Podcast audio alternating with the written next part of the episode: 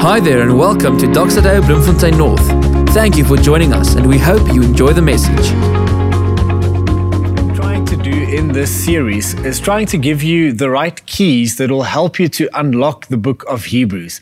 Our encouragement to you is that you would study the book of Hebrews on your own and see what God wants to show you uh, in this wonderful 13 chapters of the book of Hebrews.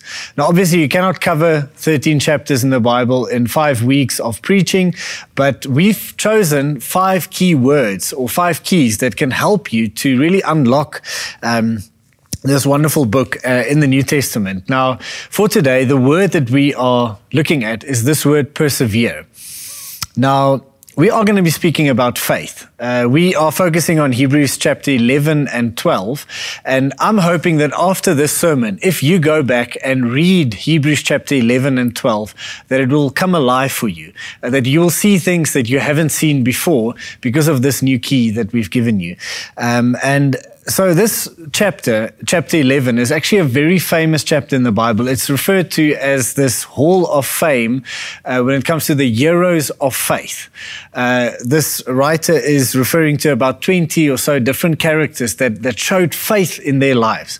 Now, instead of focusing on them, I want to focus on this word faith. What does faith mean? Now, if I say the word faith, there might be a picture or a thought that comes to mind for you. Uh, what is that? If you had to define the word faith, uh, what comes to mind for you? Now, for me, if I can be uh, totally honest, uh, I think for me, the, the best way to describe faith for many years, and it's changed uh, since, is, is sort of this having this very strong ability to have mind over matter. If I just believe something hard enough, then that will happen. Um, and, and many times that's what we do. We put all of the focus on our faith, on our ability to have faith in something. But if you think about it, if you read the Bible, it's actually putting the focus on the object of our faith. The writer of Hebrews, he's trying to encourage a group of people that were going through a very difficult time, and he wants to stir their faith. Yet, only in chapter 11, he starts speaking about faith. For the first 10 chapters, he points them to Jesus because Jesus is the object of their faith. He understood that the clearer your picture is of Jesus, the better you understand who Jesus is, the easier it will be for you to trust this Jesus, because essentially faith is to trust someone. And so instead of focusing on your faith, we should be focusing on the object of our faith. Now, for me, I always, whenever people speak about having big faith, uh, you know, for God, I, I used to feel a little bit inferior because I'd always feel like I don't have enough faith. And, and uh, it's, it's sort of the best way to explain this. I understood faith as having mind control. I can speak something, and if I believe it enough, it will happen. Um, and it's it's sort of thinking about that that scripture where Jesus in, in Matthew chapter seven, he says that if you have faith like a grain of mustard seed, you will say to this mountain, Move from here to there, and it will move, and nothing will be impossible for you. Now, although this is one aspect of faith, to, to believe and not doubt. You know, the kind of faith that Peter had when he walks past a lame man and he says, In the name of Jesus, stand up and walk. That kind of faith. That is also part of what faith is, but that is not all that faith is. And that's not really what the writer of Hebrews is referring to when he speaks about faith. Now, for me, that was my limited understanding of faith. So for me, it was brain control. If I, I can have mind control over something, I can speak something, and if I believe it enough, it will happen. I don't know about you, but I've actually stood in front of a mountain and I tried to move the mountain because Jesus said it's possible for me. If I believe, I can move a mountain. To have that, that sort of mind control. Now, there was this funny movie some years ago, and I, I highly, I'd not recommend it. I don't recommend you go watch it. It's a shocking film, um, but I was at a different stage of my life then. But I do remember this very one, a very funny uh, part or scene of that film where one of the actors, um, played by Zach Galifianakis, uh, whichever way you pronounce his name, but he believed that he has mind control, and he was looking at another. Uh, uh, person in the movie played by Steve Carell and uh, believing that he has mind control. And because Zach believed it so much, Steve Carell started to believe it also. And he was afraid and he got paralyzed because Zach has got mind control over him. And then another person in the movie, played by Paul Rudd, is trying to explain to Steve that this person doesn't have mind control. Just snap out of it. You're not paralyzed. It doesn't work because he believed it until he tells Steve that you don't have mind control, but you've got brain control. And brain control is stronger than mind control. And then these two guys were looking at each other like they're trying to mind control and brain control one another. So for me, that was my picture of faith if someone is ill, if I believe it hard enough in my mind, and I say, in the name of Jesus, a person will be healed. And there's a good element to that. We have to trust God and, and not doubt. But that was my limited understanding of faith. And what happened was whenever I prayed for someone and they didn't get healed, I used to think, well, then there must be something wrong with me. Because the only reason why God would not heal this person would be because I don't have enough faith. And so I don't know if you've been there where you feel inferior about your faith. Maybe you've been praying for a breakthrough and you feel you really believed it, yet there was no financial breakthrough. You've been, pray- you've been praying for restoration in a broken relationship with a family member or whatever the case might be, and you prayed, you trusted God, nothing happens, and then your assumption is, well, surely my faith is not strong enough, and there's something wrong with me. Well, what if faith this is a question I want to ask you today. What if faith is not necessarily referring to a prayer that changes your external situation, but what if faith is what gives us the ability to endure in the middle of our external situations? What if faith is not only that prayer that we pray, say, God, come and heal my cancer, but that faith is sometimes that thing that God puts inside of us that gives us the ability to endure to persevere even in the middle of an illness like cancer. What if faith is maybe a little bit more than what we thought it is? And certainly in the in the Hebrews chapter 11, that's what the writer is referring to. Just to show it to you, we're going to study scripture a little bit. So Hebrews chapter 10, if you want to understand faith in chapter 11 and 12, you need to understand where it comes from. In chapter 10, at the end, uh, the writer starts uh, speaking and he says, "But recall the former days when after you were enlightened, you were you endured a hard struggle with sufferings." Now remember, it was written to a bunch of Christians that were considering going back to their Judaism or back to their Jewish roots because of the persecution they were suffering from the Jews on the one side and also from the Roman government on the other side. So they decided to follow Jesus, and in return, they got suffering. I know if you've ever been there where you decide to follow God and trust God, and then things don't just automatically start working out. Things sometimes even get more difficult. And you say, remember when you were enlightened? You endured a hard struggle with sufferings, sometimes being publicly exposed and uh, to reproach and affliction, and sometimes being partners with those so treated. And then it goes on, for you had compassion for those in prison, you joyfully accepted the plundering of your property. Imagine that. You follow Jesus, and then you lose your property as a result. And then he goes on to say in verse 36 For you have need of endurance, so that when you have done the will of God, you may receive what is promised. And so, in that context, he starts speaking about faith. He says, You have need of endurance. I know that you are suffering right now. After you are enlightened, after you start believing in Jesus, you are in need of endurance, of perseverance. And then he starts with faith and explains to them what faith is.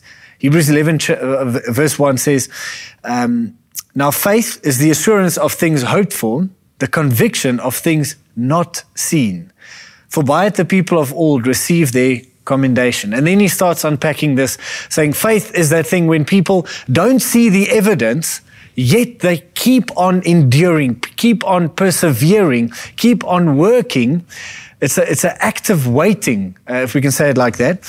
But they keep on, even if there is no evidence, because of the faith that they have and they get commended because of this. In each sentence, it goes on says Abel, which is my name, by the way. It's just pronounced Abel because uh, I'm Afrikaans. Uh, by faith, Abel offered to God a more acceptable sacrifice than Cain, though through which he was commended as righteous. And then goes on to Enoch, saying also he was commended for his faith. And then verse six it says, "And without faith, it is impossible to please God." And so it's this very clear picture that faith pleases God. But when it speaks about faith, it's speaking about enduring even if you don't see the evidence. It's not necessarily referring to the kind of faith that is mind control kind of faith. It's saying those that endured, even when they didn't see the evidence, when they didn't see, none of these people mentioned in Hebrews 11 saw the promises that they received from God, that they didn't see the promises become a reality in their lifetime, yet they endured in the middle of suffering because of the word of God over them. So, God is pleased by faith. Faith pleases God. But what is faith? And so, if you believe that faith is the mind control kind of faith, and whenever you pray and someone doesn't get healed, or you pray for breakthrough and you don't get it, you feel like, surely I'm not pleasing God. But that's not what he was referring to here. He's referring to another kind of faith. What if faith is not referring to a prayer that changes your external situation, but faith is what gives you the ability to endure in the middle of your suffering and your external situation? That's what he was referring to. In this context, faith is uh, the Greek word for it is uh, um, pistis. Now, I think I'm pronouncing it in the right way, pistis.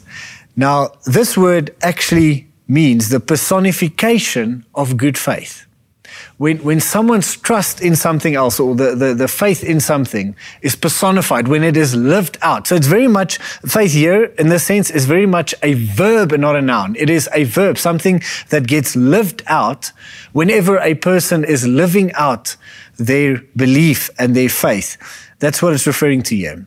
Let me quickly read to you, just to give you an example of this, to unpack what faith means. Hebrews, Hebrews 11, verse uh, 7, speaks about Noah. Now, we know the story about Noah. God said it's going to rain and uh, told him to build an ark. Yet there was no evidence of rain. It was a dry country, there was no evidence, no clouds gathering. Yet Noah kept on working. C- can you imagine that? It's, it's not like he built it in two days or three days. After months of building each morning, seeing no evidence of rain in the sky, yet he gets up the next morning and keeps on building, puts one foot in front of the other, keeps on doing what God asked him to do. By faith, he did that.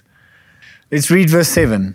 By faith, Noah, being warned by God concerning events as yet unseen, in reverent fear constructed an ark for the saving of his household. By this he condemned the world and became an heir of the righteousness that comes by faith. Faith is believing what God said, even if there is no evidence. But it's not only believing it in terms of a mindset, but it is living it out. It's living as if it is the truth, even if there is no evidence. Now, I think another way to explain this is to maybe use the picture of a train. So I don't know if you've seen a train moving past. Now, a train has got movement, and, and the faith that is referred to here is very much that, that movement, even if there's no evidence, there is still movement because you believe that, what God has said, and you personify it, you live it out. There, there's still that movement, even if there's no evidence. Now, a train moves because of the engine that it has inside. Even though you don't see the engine, you just see the movement of the train coming past. You know that there's an engine. Something is causing this train to move. Now, in the same way, Noah had an engine inside of him that kept him moving each day for months and months and months as he was building the ark. Without any evidence around him, there was nothing else that would help him to move forward. No evidence to encourage him, only that engine inside of him, which is faith. Now, faith is what produces motion in your life. When you don't get the answered prayer that you were hoping for, yet you keep on moving based on the word of God when there's still motion, it's the faith that God has put in you that produces that motion. So faith is very much like this engine that God puts inside of us.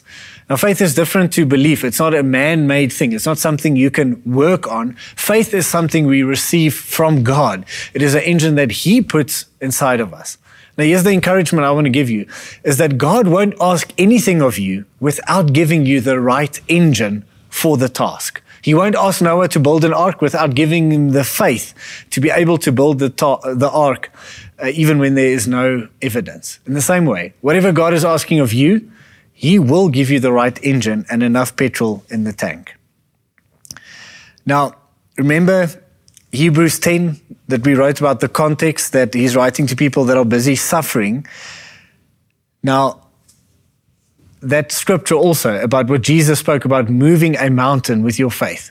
Faith is not only when you say to the sick person in Jesus' name, stand up and walk, but it is also having the engine inside of you, having the ability to move a mountain one shovel at a time. It's having that kind of engine that Noah had for the ark that he was building, having the engine that Abraham had when he didn't see his promises being inherited in his life, but he moved because of the call of God. In the same way, there's a mountain that God wants you to move that you can move one shovel at a time because you've got the right engine for it.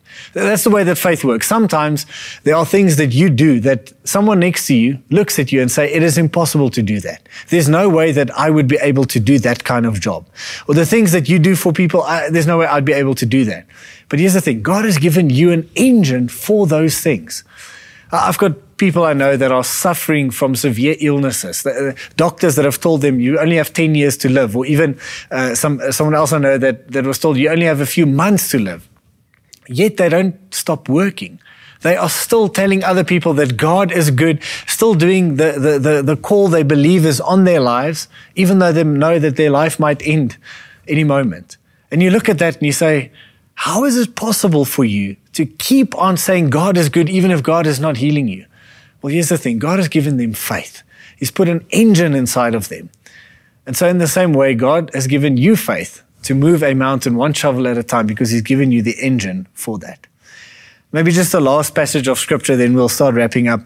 Um, in Hebrews 12, verse 1, uh, the writer goes on from uh, chapter 11, and then let me read it to you, verse 1 to 3. Therefore, since we are surrounded by so great cloud of witnesses, so all of these people that, that kept on moving because of the faith that was inside of them, not because of the evidence they saw, let us also lay aside every weight and sin which clings so closely, and let us run with endurance the race that is set before us. Remember, he was telling them in Hebrews chapter 10, you are in need of endurance. He says, run the race that is set before you. Embrace the race with endurance. Looking to Jesus, the founder and perfecter of our faith, who for the joy that was set before him endured the cross. Listen to this, verse 3. Consider him who endured from sinners such hostility against him, so that you may not grow weary or faint hearted. Here's the thing about Jesus He kept on moving even if there was no evidence. He knew that he was going to be the prince, the king of the universe, sitting at the right hand of the Father. Yet they are nailing him to the cross. And in that moment, he keeps on doing what the Father called him to do, which is to love people. Other people would have said, Why don't you just get off the cross? Why, why, why don't you take vengeance right now? But Jesus was faithful to what God had asked him to do. So, so here's an interesting question. If faith is only, you know, that prayer where you've got mind control and you pray for healing or breakthrough and it comes. And if you've got enough faith, then it happens. If you don't have enough faith, then it doesn't happen. Right? And that pleases God then. If that is your definition of faith, then Jesus lacked faith. Just think about that for a moment.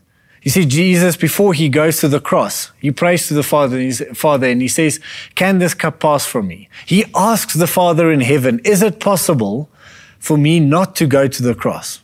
So he asks for breakthrough. And the Father says, No. That's the race that is set before you. And yet Jesus embraced that. So does it mean that Jesus doesn't have faith because of that unanswered prayer? Uh, do you know that Jesus had an unanswered prayer? He asked not to go to the cross, but the answer was no. And so you see, sometimes when we don't get our prayers answered, you don't get the healing, you don't get the breakthrough, it's not because your faith is weak. Maybe it's just that the race that God has prepared for you looks a little bit different to the one that you imagined. And what you need to do is by faith, endure. By faith, keep on moving, tapping into the engine that God has given you, and He will supply that. Goes on in Hebrews, it says it is for discipline that you have to endure. And then it explains in uh, verse uh, 10 and 11 that discipline is for our good. And discipline in the moment always seems painful, but it is for our good because God loves us that He disciplines us. Now, it's quite interesting that part is that in general, people don't like pain. I mean, none of us like pain. We don't enjoy pain uh, all that much. But over here and also in, in the book of James, it explains to us that pain is good for us. Not only is discipline good for us, but pain is actually good for us. Think about it like this. Uh, if you go read uh, Hebrews chapter 12, uh, think about a personal trainer. If you go to the gym, some people even pay money for a personal trainer. And what does a personal trainer do? He puts you in pain. He puts your muscles in stress because he knows that that will make you grow. And so the moment that you go into pain, you don't say to the personal trainer, Stop, I'm firing you. You pay him to pain you. that's what that's the whole point. And so in the same way, God does some beautiful things in your worst moments. Now, I'm not saying that God is the one that brings about your suffering. He's not the one that puts the mountain of suffering in front of you, that brings illness over your path, uh, or even the fact that you don't have a job. God's not to blame in those things. But in those moments, God uses those for His good. He uses those moments to do something beautiful in your life. I want to end off my, maybe just jumping back to uh, chapter 11 where it started, speaking about how people were commended for their faith and how without faith it is impossible to please God. Uh, uh verse 6 in, in chapter 11. Uh, faith pleases God. Now, if your understanding of faith is only mind control kind of faith, whenever you pray and there's no healing, whenever you pray and there's no breakthrough, you doubt your faith. But if you understand that faith is not only that, it's not only saying in the name of Jesus, stand up and walk, but faith is also the ability to endure in the middle of your struggle. If you understand that, you understand that to endure, to persevere in the middle of tough times is pleasing to God. God gets pleased. Can you imagine from heaven's uh, perspective, looking at someone like Paul? Uh, Paul suffered more than any other Christian, probably, and he kept on, even while he was in prison. He was writing and preaching and singing about the goodness of God. Now, see that picture from the perspective of heaven. Saying, Paul, they have put you in prison. They are, you know, they tried to kill you a few times. They're giving you a very difficult time. You are busy suffering for my name. And I'm not rescuing you right now in this minute. Yet you keep on telling people, I'm good. So there's no evidence of the goodness of God in the life of Paul in that moment. Yet he's worshiping God in that moment. I think God looks at that and he says, You must really love me. To have that much faith. No evidence, yet you proclaim my goodness, yet you keep on moving. In the same way for you, my friend. If you're struggling in this moment you, and your prayers have not been answered, the sickness has not been taken away, the breakthrough has not come yet, and in this moment, you're suffering, you have got an opportunity to please God. You can please God with your faith and your faithfulness in God in this very moment. I want to encourage you to keep on moving forward, to keep enduring, persevering, and trusting that God will give you the engine that you require. And so, in this moment, I want to pray for you and maybe you feel like there is a mountain in front of you. It might be a mountain of struggle or maybe a mountain of opportunity. And it's not one of those mo- mountains that you're just going to speak to and they're going to move. You're going to have to move it one shovel at a time. And in this moment, you are in need of faith. You feel, God, I need more faith. I want to pray with you in this moment for the engine that requires, that is required for this task that is in front of you. Because we know that faith is a gift from God and God can give it. God can put that engine inside of you right now. Let me pray for you. Lord, uh, you know every person that is watching this and whoever this has, spoken to God, you know that many people might be facing a mountain in front of them. And I ask that you'd give them the faith uh, for whatever task lies before them, God, for, for the race that you've set before them. Would you give them the faith so that they can endure and persevere? um, and keep on moving, even though there might not be evidence, God. We ask that you'd give them the appropriate engine and give them everything they need uh, in this moment. We believe that faith is a gift from you. And right now, God, would you come and give your faith to whoever is in need of it? Amen. Thank you for tuning in. If you would like to know more about us, you can visit our website or follow us on social media at Doxa Deo Bloemfontein North. You can also subscribe to our YouTube channel. See you next time.